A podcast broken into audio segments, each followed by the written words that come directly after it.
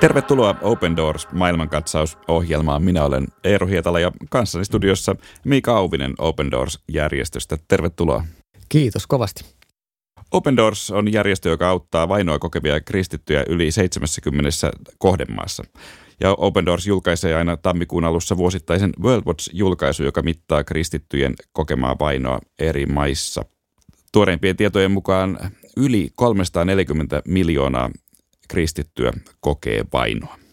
Tänään käsittelyssämme on Intia, joka nousi World Watch-listan sijalle 10 vuonna 2020 ja on jälleen tänä vuonna samalla sijalla. Miksi näin, Miika? Tilanne tosiaan Intiassa on mennyt huonompaan suuntaan. Vuoden 2014 parlamenttiin vaaleissa valtaan valittu kansallismielinen äärihindulainen puolue BJP on pikkuhiljaa muokannut Intiasta yhä puhtaammin hinduvaltion, joka on heidän ideologiansa mukaan tavoitetila. Eli BJP:n taustalla on hindulainen RSS-liike, joka on aktiivisesti ajanut uskonnonvapautta kaventavaa toimintalinjaa Intiassa. Ja he ajattelee, että ainoastaan hindu on aito isänmaallinen intialainen.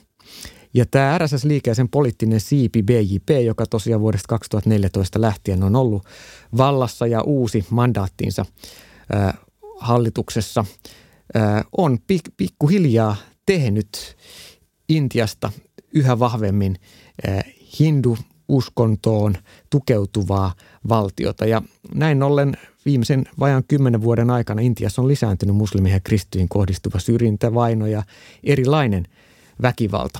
Yksi osoitus siitä on, että 8 Intian 28 osavaltiosta on astunut voimaan laki, joka kieltää kääntymisen pois hindulaisuudesta. Eli tämä on tämmöinen niin sanottu anti-conversion law. Ja samaan aikaan jokaisella on mahdollista kyllä kääntyä hindulaisuuteen vapaasti ja siihen suoranaisesti kannustetaan tämmöisillä kotiinpaluujuhlallisuuksilla, hindujuhlallisuuksien muodossa.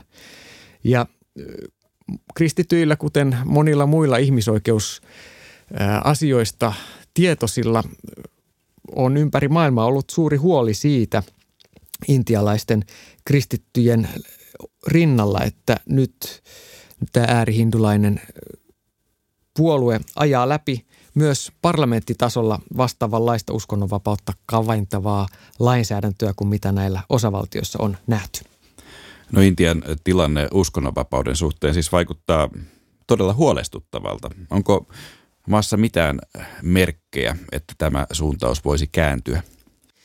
No, ensinnäkin BJP-valta ei ole täysin niin kuin kata kaikkia osavaltioita. Ja yksi semmoinen positiivinen signaali saatiin nyt 2021 helmikuussa, kun Intian sisäministeri Reddy totesi Intian parlamentin istunnossa, että Intian hallitus tue parlamentissa tätä tai tulee viemään läpi lakimuutosta, joka kaventaisi Intian perustuslaissa määriteltyä uskonnonvapautta.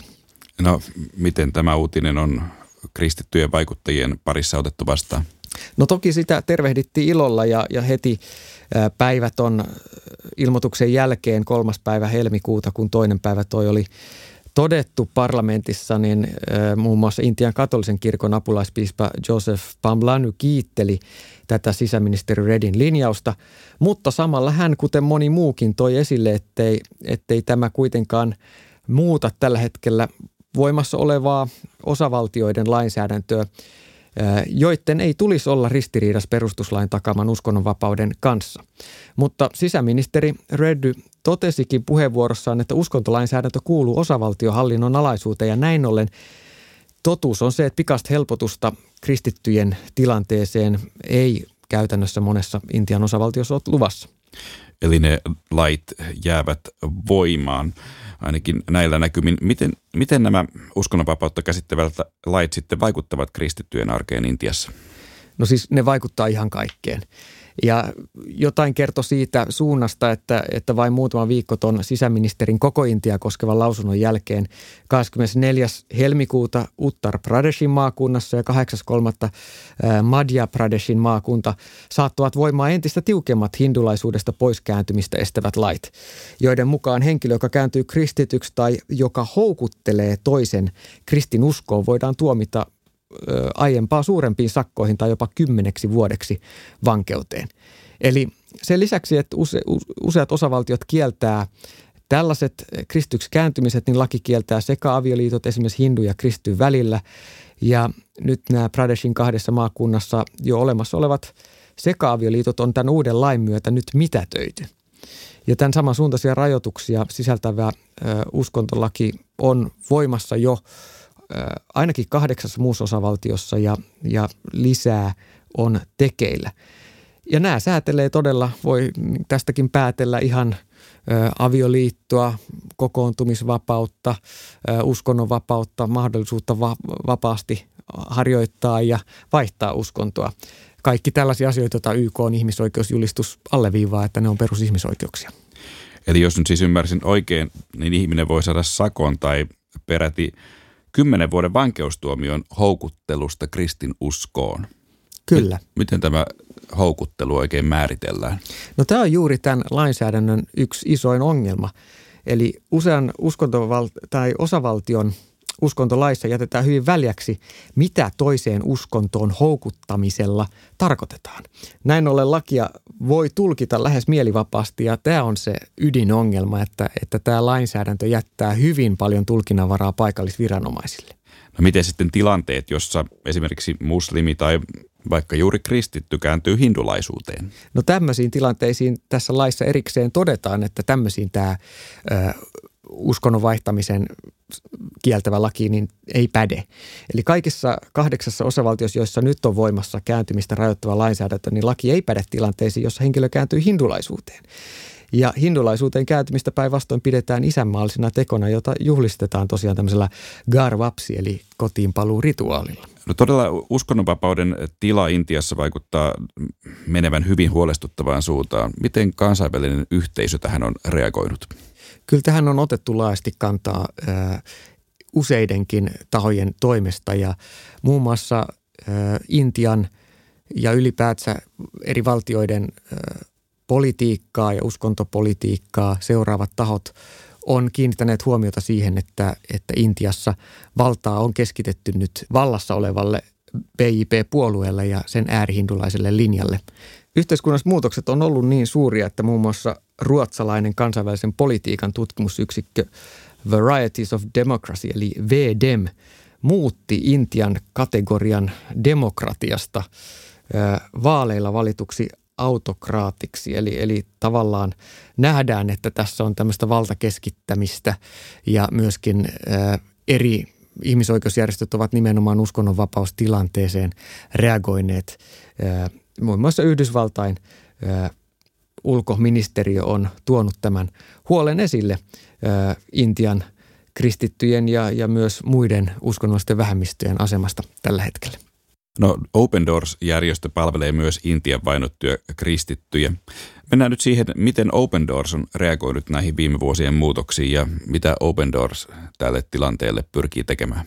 Ensinnäkin Open Doors on tukenut paikallisten yhteistyökumppanien kautta Intian kaikkien syrjityimpiä ja eniten vainosta kärsiviä kristittyjä jo vuosikymmeniä ja ollut siellä jo yhteistyökumppaneiden kautta. Viime vuonna me käynnistettiin Impact India-kampanja, jonka kautta 1,000 vainoa kokeneet kristityt Intiassa on saanut apua nyt vaikeutuneeseen tilanteeseen.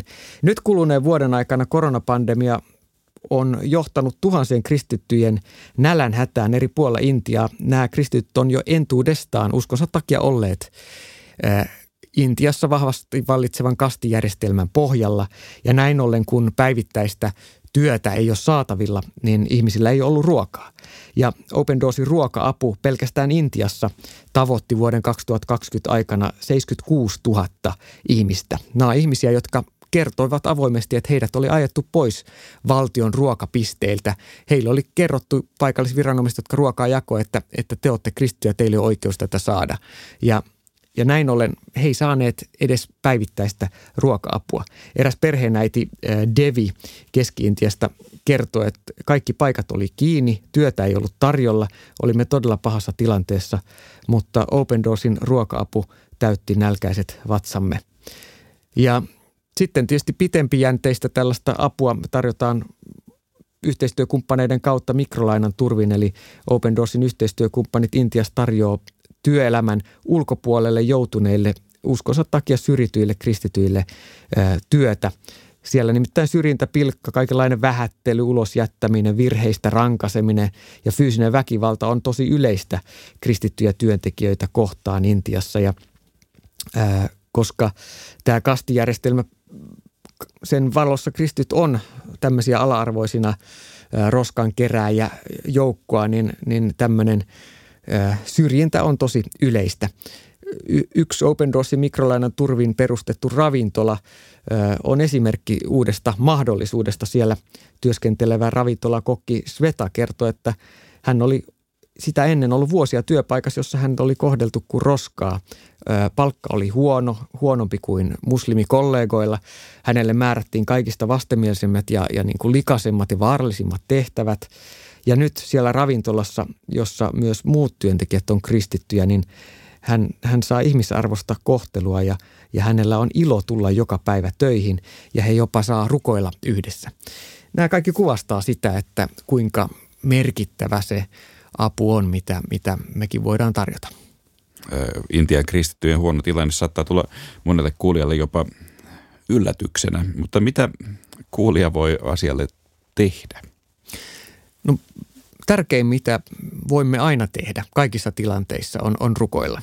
Ja nimenomaan pyyntö, mikä Intian kristityillä meille on, että voitaisiin rukoilla sitä, että Intian viranomaiset ja lakia säätävät osavaltion viranomaiset, niin he osaisivat tehdä päätöksiä, uskaltaisivat tehdä päätöksiä, jossa kristittyjen tilanne ei vaikeutuisi entisestään. Ja pyydetään erityisesti rukousta myös kotiseurakuntien puolesta, etenkin nyt erittäin vaikeana korona-aikana Intiassa, joka on yksi maailman pahimpia koronapesäkkeitä, niin kristityt kokoontuu kodeissa. Heihin monesti kohdistuu väkivallan uhkaa, koteihin saattaa hyökätä, jos tiedetään, että hinduyhteisön keskellä joku on kääntynyt kristityksi. Ja näillä kotiseurakunnilla harvoin myöskään koulutettuja pastoreita. Sen takia Open Doors tarjoaa myös koulutustukea ja rukoillaan näidenkin pastoreiden ja seurakunnan johtajien puolesta. Ja että ne, jotka joutuu kohtaamaan vainoa, niin osaisi suhtautua tähän vainoon ja vastoinkäymisiinkin armosta käsin. Että Jumalan rakkaus ja armo sais peittää ne moninaiset haavat, mitä saattaa ja monesti syntyy näissä hyvinkin raaoissa väkivalta- ja vainotilanteissa. Tämä oli Open Doors maailmankatsaus. Tällä kertaa siis käsittelimme Intian tilannetta ja itse asiassa jatkamme Intian parissa myös ensi jaksossa.